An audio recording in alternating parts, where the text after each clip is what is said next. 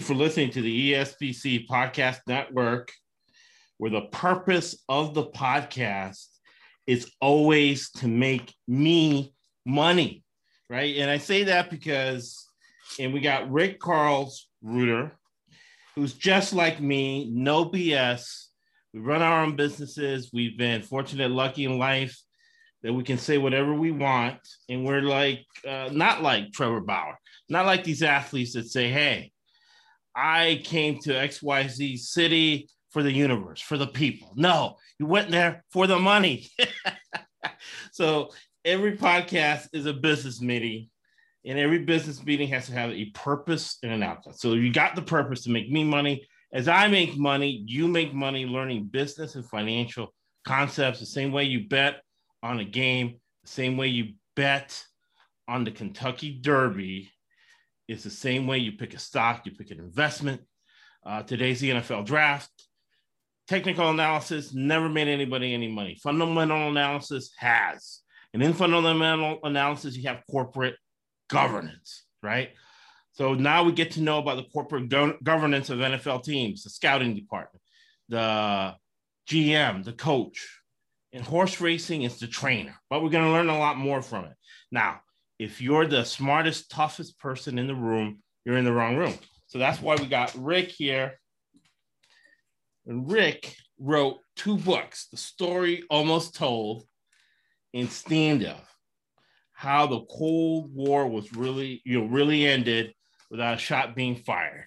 Thank you, Rick, for uh, teaching us and letting us know about what's going to go on with the Kentucky Derby. And we definitely got some podcasts with all the rest of your different podcasts after this one about your books and about uh, the different stories. You got some great stories, Rick. Well, well, thanks, Josh. Um, this should be a little bit of fun. Uh, the Kentucky Derby is, I guess, one of my holidays of the year. Let's see if we can make this thing work. Um, the object is to try to come out with a little bit more than you came with, or at least get, at least be able to give your friends a lot of shit for the stupid bets they made. and you gotta have fun because if COVID hasn't taught us anything, is that life is short. Tomorrow's not promised. So you don't. I've never seen. I I'll ask. I'll start this question, Rick. Have you ever seen right a funeral procession with a Brinks truck? No, I have not. you gotta have fun. You gotta enjoy the Kentucky Derby. But when I lived, when I grew up just outside of Philadelphia, the biggest the biggest um, processional for a funeral was for a bookie. it stretched like four or five miles. You had to go completely out of that town to get to get to wherever you're going because the cops had the whole the whole street blocked off. yeah, no, you were telling a story about just you know unwillingly meeting mobsters, and I remember when my uncle died. Uh, he married my aunt, who was a doctor. We didn't know he was a mobster until he died, right? And it kept changing where the funeral was. and, at the third or the fourth place we were at, these guys come here. this is when my mom was alive. God bless her soul. She had a very dominant personality. So these guys would come in, came in with these white envelopes and gave us all money, everybody in the family. I never met these guys. They gave us an envelope full of money. And I'll never forget my mom looked at all of us. And remember, my mom, my mom was a minister of a church, very religious lady, you know, salt of the earth. And when we got this money from the mobsters, my mom looks at all of us, me and my brother and sister and my dad and my aunt that was there. She says, Remember, all that money's mine. I'm like, Mom, this is blood money, but mobster money, that money's mine. well, my favorite bookie back in Philly, he was the only bookie who wasn't part of the mob. Right. We would meet we'd go out for lunch every once in a while. One time we met in the old Philadelphia City Hall, which you've seen in a hundred movies. Right. Everything from Rocky to Blowout to Trading Places. And we met in the courtyard, and he goes, I thought that was a good place to meet. We just lots of places we could walk to. He goes, Come with me. And I followed him, and we said, Where are you going? We're going inside City Hall all of a sudden. Then we're walking, all of a sudden he's walking right up to city cha- city council chambers. We're talking about a major bookie. And it's Sergeant at Arms, the guy who's sitting standing in front of the door to make sure what goes on, goes, Hey, Billy. And he goes, "Hey, how you doing, pal?" He opens the door. We go in, and like two thirds of the table, uh, the desks in City Hall have yeah. envelopes that say Billy. I go, "What the hell are you doing?" He goes, "What better, what better defense do I have about getting busted than having two thirds of City Council making bets with me and not wanting to be found out?" I'll never be, but I, I, we throw bones at the cops every like every six months. We let them bust one of my apartments. We send the girls in for a couple things. I send them to St. Martin's on a vacation for getting arrested. We pay a two hundred dollar fine and we're done. Everybody's happy. Man, look, good stuff. Now, uh, the Kentucky Derby, a lot of controversy last year with the Breonna Taylor murder. Uh, so they they really didn't allow much of the crowd in this year. It's the South. Uh, there's going to be a lot of people there, but only 20% of the favorites win in horse racing. And you sent me a tip of races afterwards for a horse that you feel is going to win after the Kentucky Derby. And it's always Kentucky Derby day, right? Everybody ends up being an expert. I start reading stuff early in the day. And really, I bet uh, races all day until the, the Kentucky Derby, then the one afterwards, right? Right. I mean, it actually, for people out on the West Coast, the first race goes off at 7.30 in the morning. Wow. I usually have a little thing going where I have two or three phones going, and we have people in, I think this year we'll have New Jersey, Florida, Arizona, North Carolina, and South Carolina talking about what we're doing. Nice. And the horse you're talking about is racing in the 13th race. It's called um, Triple Tap. It's a Bob Baffert horse that, if he had known two weeks earlier that um, Concert Tour was going to get hurt, would right. probably be in the Kentucky Derby. Um, his his first race was eye popping. I mean, uh, what's if you if you follow the races, you know what a Beyer speed figure is. That's Andy Beyer, Andrew Beyer, who's the he's now with Daily Racing Form. Originally was with the uh, Washington Post. Is you're basically known as the greatest handicapper of all time. Wow! he came up with speed figures, and his okay. tri- and triple tap speed figure is good at 83 for a first one. 100 will get you into grade one races, basically. But right. he had like an 83, but that was a really deceptive 83. It could have easily been a 92, 95, because that horse never even got the brain shook, shook against him. He just went out there, he put away the field, and then just walked home. It basically was a paid try, it was a paid workout. If he had been, if they, if they had known Concert Tour was going to got hurt and was going to get hurt, he would have been running in the in the um, triple tap would have been running in the Santa Anita Derby. Don't be surprised if he wins tomorrow. I mean Saturday. Don't be surprised if you see him in the Preakness or the Belmont after that. Oh wow! It's going to be sort of. I would not be surprised to see this horse. Uh, about four or five years ago, Baffert had a horse called Accelerate that didn't run in the Triple Crown, but then won everything from then on. They, he accelerated. I think won either the Travers or the Delmar Del Mar uh, race, and then went won the, and then won the Breeders' Cup. Uh, only raced six races, won all six, including the Breeders' Cup, and then went to Dubai and won the Dubai ten million dollar race. Now it's twenty million dollars. Wow! Which is interesting that because in Dubai, when they have a day of racing where the purses are somewhere north of fifty million dollars for about ten races, there is no betting there. It's illegal to bet in the Middle East. That's insane, and it it's illegal to, to bet in the Middle East, but the kingdom has a lot of horses that, that it runs in the United States. And you know, the Saudi we we talked about earlier in the podcast, the Saudi uh, Cup uh, last year that was won by Maximum Security, right? Correct. Jason, Jason Servis and uh, George Navarro and truth be known, jail right now. They were spiking horses. FBI knew about it. FBI agents, in my opinion, were paid off. That's why they didn't pull the trigger on the investigation and made an arrest until they went to Saudi Arabia and the Saudi kingdom tested the horses and said, hey, Maximum security is testing dirty. I'm not going to pay you uh, for a dirty testing horse, right? Then that horse ends up being a Bob Baffert horse. Afterwards. I'm referring to now.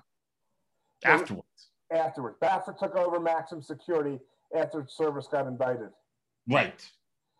And, uh, you know, Bob, then he won the uh, Breeders' Cup, and the horse was the horse was that good. I mean, well, it's a twelve thousand dollar horse that ends up being a thirty five million dollar horse. you know, sort of like you know, if you in horse racing, it's sort of like the Southeastern Conference, and which has the Right, exactly. motto: "Is if, if you ain't cheating, you ain't trying."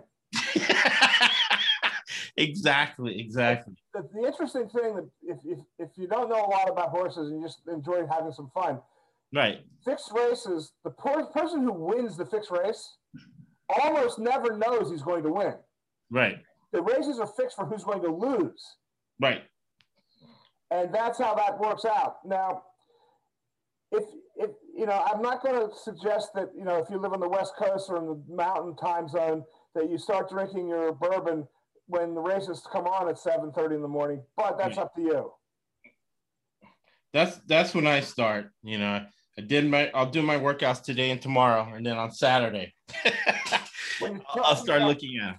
Uh, the, the you should um, like baseball fans make a pilgrimage to Yankee Stadium. Anybody who likes racing, or maybe even just likes bourbon, Right. should go visit, should go visit Keeneland, which is the sister track to um, uh, Churchill Downs. They're only Right. open for like two and a half weeks in the spring and two and a half weeks in the fall. And they're basically only open because each, in those two times, they actually have horse buying. They have horse, horse, auctions.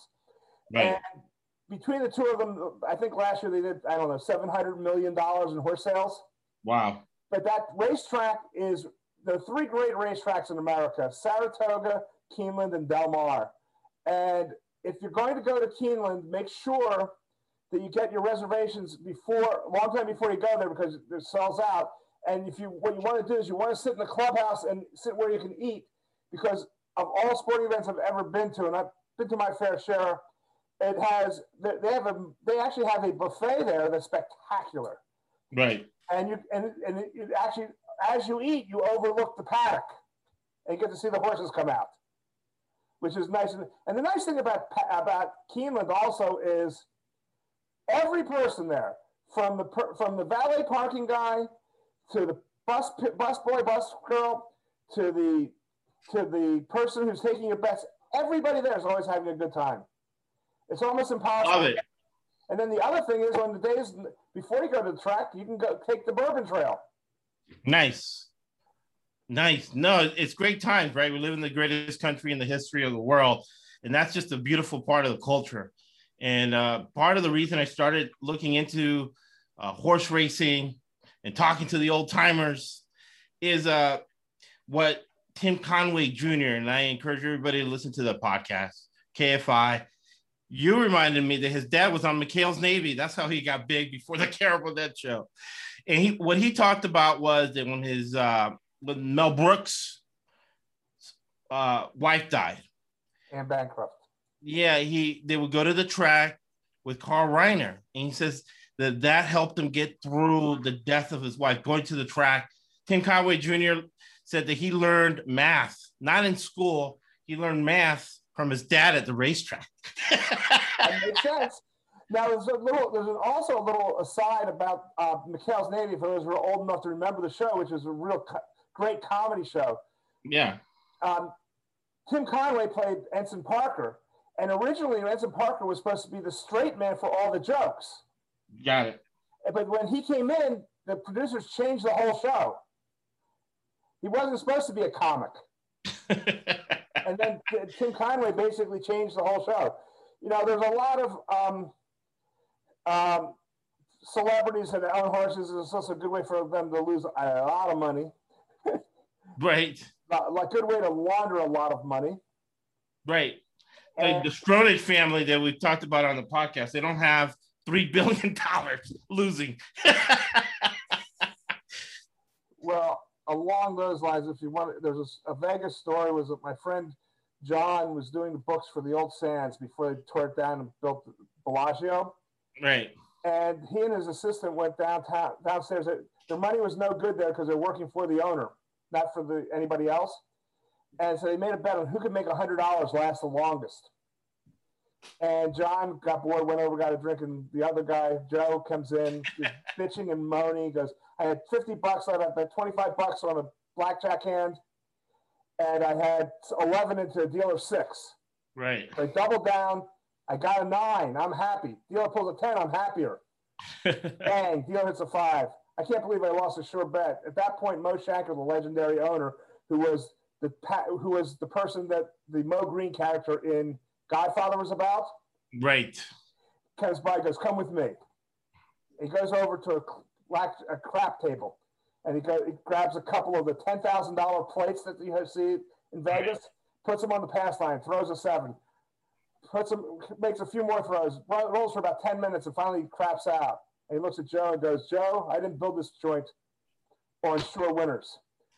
about three o'clock in the morning, they order some food, and in walks uh, a, a, server with the cart, and she goes, "Which one of you guys is Joe?" Because last time we you had an order, we heard it was there was a mistake. We want to make sure you get your order right, Joe. He goes, "I'm Joe." He goes, he opens up the thing and it goes, "Dear Joe, this is the only sure bet in my casino," and this and the waitress smiled.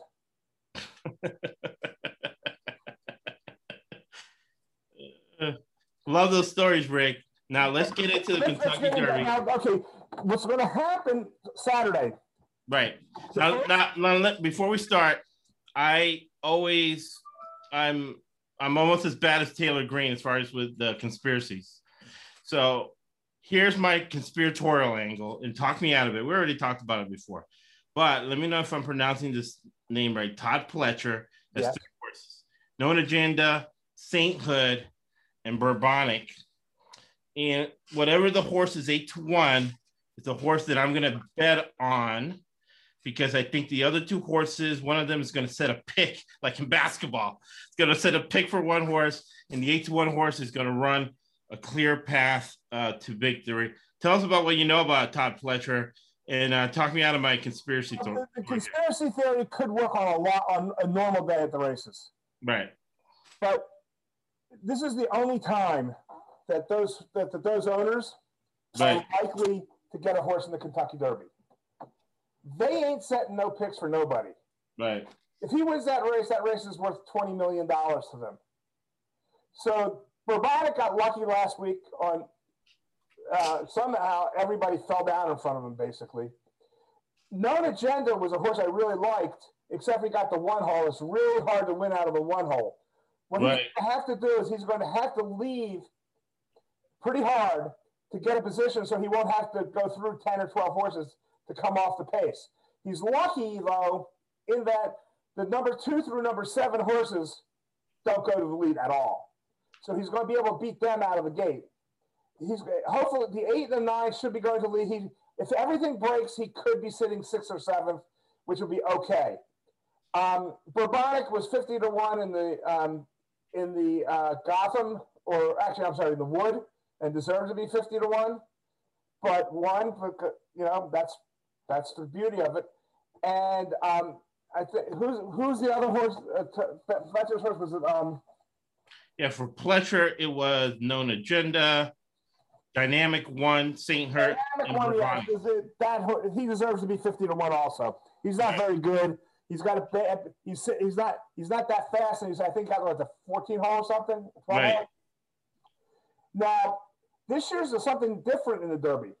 Is okay. that until this year, with 20 horses, no, they never had a gate. They never had a starting gate that would, that would take all 20 horses. They had a starting gate that had 14 slots, and then another one that had six. But because they had to set them up, there was like five, not eight feet between the two starting gates, which gave actually the number 14 horse and the number 15 horse a little bit of advantage because they aren't going to get they weren't going to get bumped coming out of the starting gate. Got it. Now they have a new starting gate with 20 horses in it. So um, that's the way it is. I mean, this year, I would say this is like a B minus class right now of three year olds. There are no really outstanding horses at this time. I mean, it can it can get better. I mean, Baffert horse that was going to that was going to be second favorite or favored. A life is good.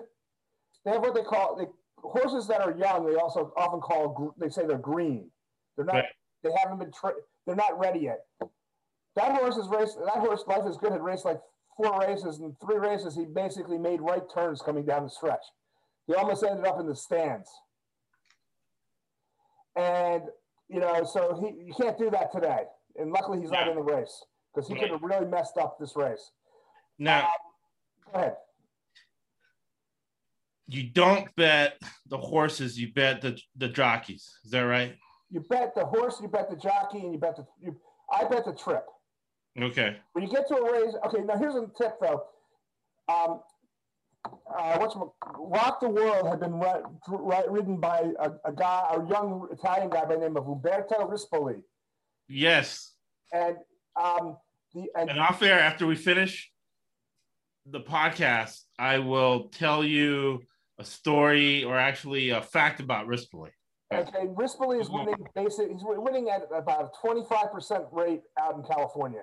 That's almost uncalled for. I mean, right. people don't he's only 28 years old, so it's not like he's Mike Smith who's just picking the favorites and all the graded stakes. Right. Which is I Mike's earned that.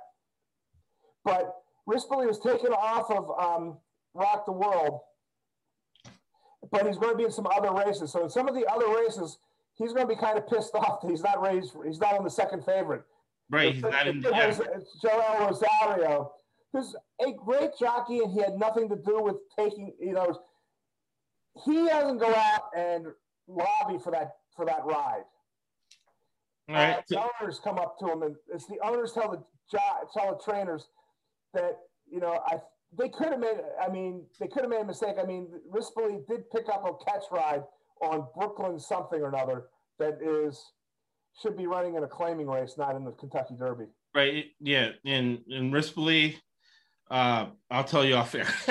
Actually, but when I look at some names, right, and let me know what you think, right? Because I don't know what I'm doing. I'm just looking at it. I look at Medina Spirit, Bob Baffert, right? And then I look at Hot Hot Rod Charlie, Doug O'Neill. Doug O'Neill is really, really good. Doug O'Neill's won two derbies. So ain't nothing wrong with Doug O'Neill. Nothing wrong with betting O'Neill, Hot Rod Charlie. That's where O'Neill's at. Uh, he also has another horse, doesn't he? Let me see. Yeah, Doug O'Neill. Look here. Doug O'Neill has Hot Rod Charlie and da, da, da, he's going to have 150 people there. Doug O'Neill. Maybe something about something. Flying his whole family and friends out there. Well, there's also well, there's also the thing is there are a couple of um, uh, groups that own horses. Right. And um, I, groups that own horses, the Stronach family would be one. So these are trainers who have uh, relationships with sometimes well-to-do people, and then we'll do a podcast. Maybe you could help us on that one. On remember uh, Zaid? Right. Zaid was just like the guy who bought the uh, the Islanders for twenty dollars. or the whole joke was uh, that he was owner of the uh, Islanders, and he asked one of the guys that worked there if he could borrow 20 bucks. He's like, Why are you borrowing 20 bucks from me if you're the owner of the Islanders? And that guy was broke. And Zaid was broke, right? Zaid was broke. He's uh, living on borrowed money, but he uh, won the Kentucky Derby. And uh, again, and that's kind of why I opened the opening the way I do all the time because he he's when he after he won the Kentucky Derby, and he, I think he won another uh, Triple Crown race. At the end, he would say, I didn't do this for me. I did it for the racing public. I didn't do this for me. I did this for you, Zaid. He was a fake owner, right? money, you know they're doing it for the money. Yeah. Of course, we talk about the, the the best deals. The best deal in sports history. There's not even one close. Is these two crazy brothers from St. Louis? Right. Owned the Spirit of St. Louis ABA basketball team. And when they merged the NBA and the ABA, they wanted to have an NBA team. Right. But they, the NBA wouldn't do it. and they threatened to have an antitrust suit against the NBA. So what the NBA did in 1975, when there was you basically had to watch NBA games on tape replay. right. The two brothers one full share of TV in perpetuity, not suing them. Yeah. They, they, each brother was worth over a billion dollars. They just sold their, their rights because they're both in their 80s now for one point, I think it was $800 million just to get out of it. Jesus. Cash money. Mm. These guys made $2 million not to have a team. now, if, if somebody came up to you and said, Josh, I want to give you $100 million if you just stay home. you think you might take that offer? In a second. well, that's what these two guys did. All right, so Hot Rod Charlie, Doug O'Neill, uh, Medina Spirit, Bob Baffert. Medina right? Spirit. The other name that I that I that I as a less than casual fan, but now I'm getting into, it, especially in uh in uh Del Mar, is a Steve and uh Asmussen. You got uh Midnight Bourbon. Has a gig- he's basically the central part of America's version of Todd Pletcher. They each have hundreds of horses in training. And basically they're Asmussen is more fun than Pletcher. Pletcher is an account, looks like an accountant who trains horses. Brad, the, the, essential quality, Brad Cox has a couple other horses in the race, and so does Mark Casse. Got it. And Brad Cox is becoming the new hot tr- trainer. He, I mean, right now you you'd have to put him up there with Baffert, with Pletcher. Um, with Asmussen. Asmussen just wins on volume. He and Baffert. Baffert is starting to do volume, mostly volume now. He's, he's actually cutting back a little bit ever since his heart attack. Got it. So I'm picking uh the eight to one horse. You talking about um, uh, known agenda? Yes, known agenda from Todd Pletcher, right? because uh, I think that I'm, I'm still going to go with my theory. So who who's the winner, Rick? Well, I'm actually looking at Rock Your World. I think he's going to get a good trip right behind Essential Quality. And Rosario likes to win big races. Um, but there's just there's just a I mean, known agenda definitely has a good shot, no question about it. Uh, in my pick six, I actually go with like four or five deep in this race. Nice. Five deep in this race for the pick six, which I have known agenda. Hot Rod Charlie, um, essential quality, rock your world, and highly motivated. Got At it. this point, essential essential quality is getting got a dream post and a dream trip. If, if let's put it this way, if you switch if you switch essential quality with known agenda, I would be all over known agenda. Got it. But I mean, it's, just, it's, it's one of these things with trips. And let's see who's, I mean, Irad Ortiz, who's on known, who's on known agenda, just wins. I mean, the, the, that guy just, I mean, he and his brother have basically owned New York racing and Florida racing for the last five years. His brother is Jose Ortiz. Got it. Got and, it. like basically looking at this, um, something else to look for on, although it doesn't really apply for the Kentucky Derby that much. Okay. Is when you're looking at a track, whether it's for early races here or not, is if you're looking at a racing form, you'll see a little thing which will show you the total number of races they've won, won lifetime the last year and the year before, and then they, below that they'll tell you what they've done at that racetrack like if you're looking at this at this race, if you look at the Derby, you will see that um, Essential Quality won a race at, at Churchill Downs. That's that's a good thing. I mean, and, and um, King Fury has had three races and won two. Of course, I was favored over King Fury in one of those races. I ran against King Fury and I was four to five. Just me. Nice. With I had my I had I had a I had my pet dog on, on as my jockey, and I was scared of King Fury. That gives you an idea of what I think of King Fury. Right. Watch him beat the biggest the the biggest loss I had in the Derby was the year that Mine That Bird won. I'm, for, I'm, you're not. It's going to be really difficult for me to get to be fifty to one. You really have to suck for a long time. so it's unless unless it's just a, a throwaway bet. I'm not. You'll never see me betting a fifty to one shot. But I had the second, third, fourth, fifth, sixth places in exact order. Nice. Other than mine that bird. it also cost me the early pick five, late pick five, the late pick four, the superfecta. I was not really happy with Calvin with Calvin Borel winning, going up the rail in the Kentucky Derby on a horse that they brought in. Every other horse comes in by a jet. His comes in the back. Mine that bird came in the back of a pickup truck from New Mexico. Karl Borel. And I remember when he won that race, uh, he started crying, right? He started crying. He started confessing like he was at an AA meeting because I think they drug him out of rehab to put him on a 51 horse at the Kentucky Derby. He, the guy ends up winning, right? This that guy won.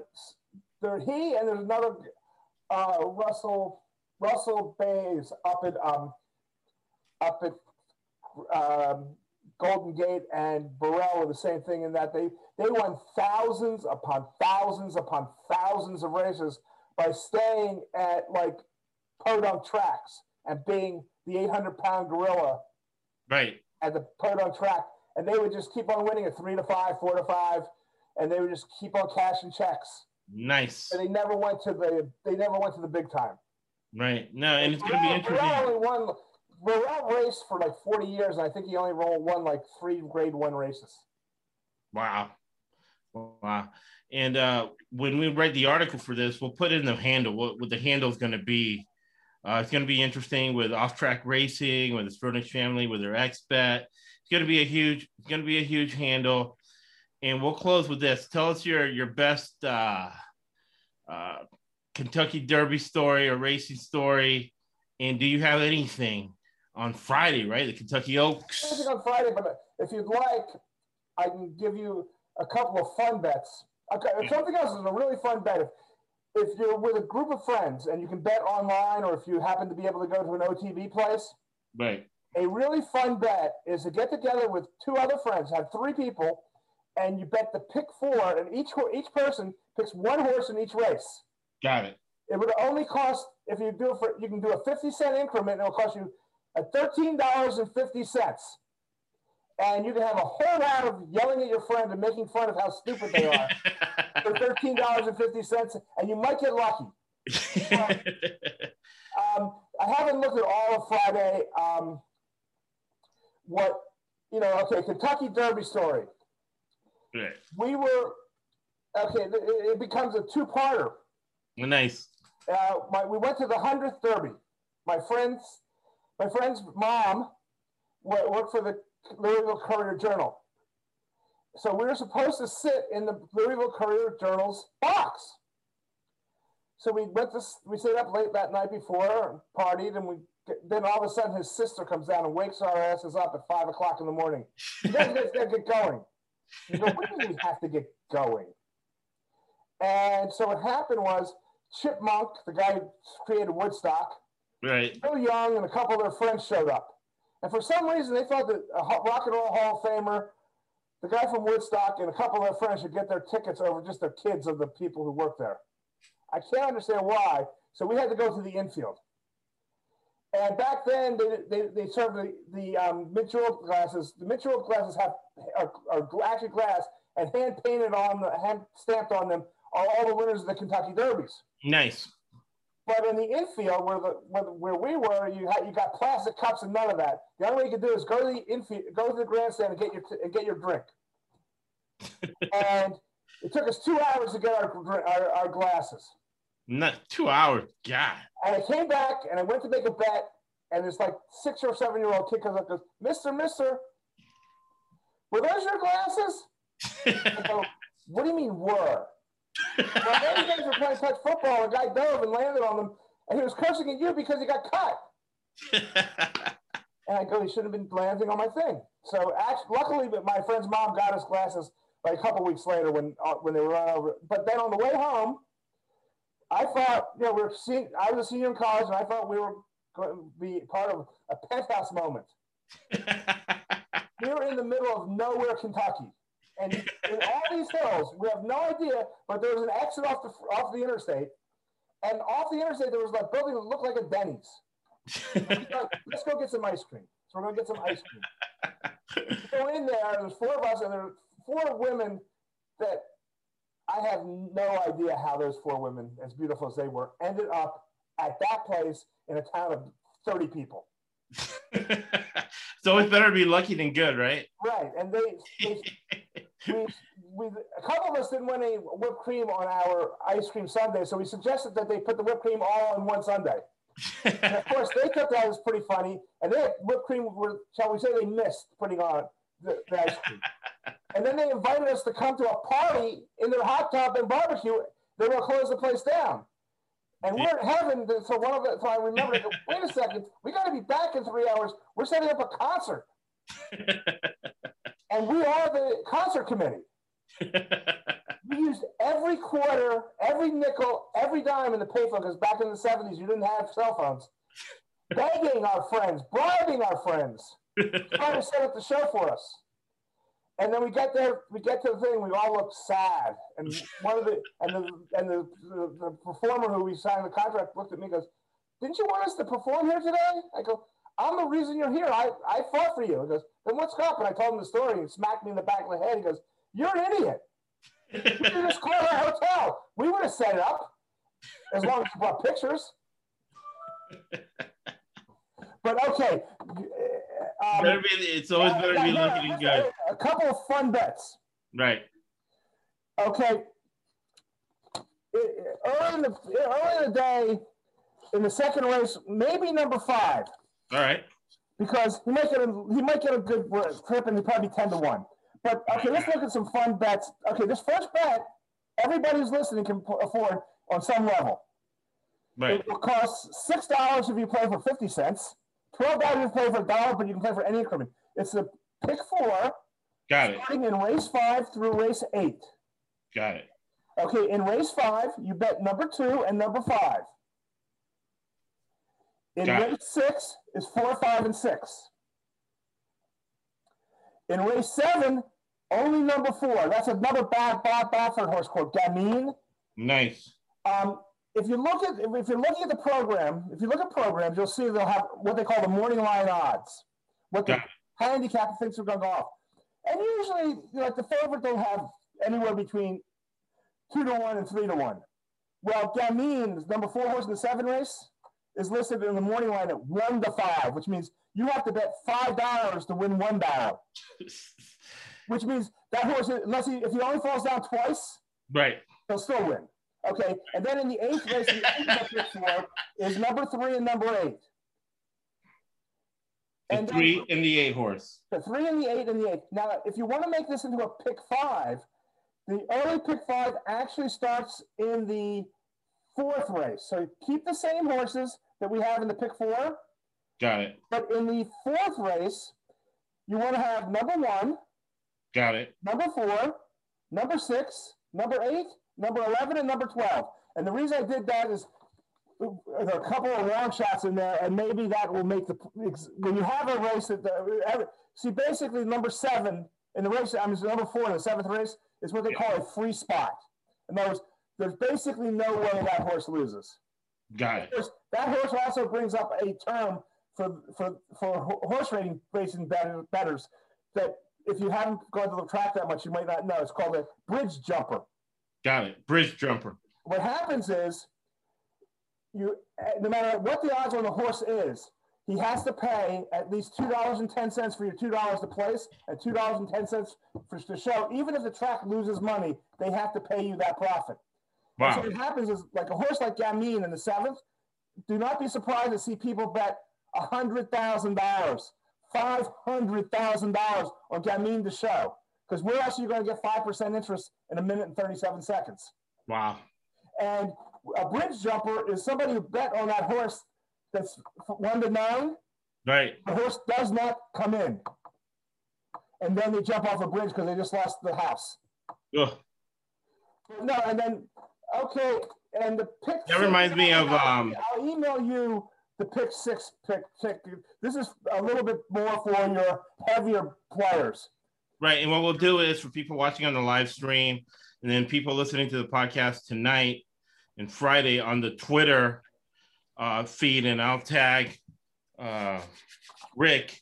We'll have all these picks and we'll uh, tweet them out there to everyone. And we'll have them also in the episode notes as well. Perfect. What else would you like to know? Oh, It's final words. Final words before we go into the Final NFL. NFL draft. everybody win. Have fun. Have fun. And the reality is, what you do is just like at the casino, if you happen to hit early, you are not playing with house money. Right. Once the person gives you the money, it's your money. And if I don't care, if you hit the early pick four for ten thousand dollars, right. you're not you're not playing with their ten thousand dollars. That's your ten thousand dollars. Once it's in your hands, it's your money. Love it. Love it. It is your money. It's your money. You take you put you. And the thing is also the other rule is let's say that you're down at the beginning Right. At the at the casino in blackjack they call it chasing tens. Don't go chasing tens. Just keep on betting the way you're going to bet.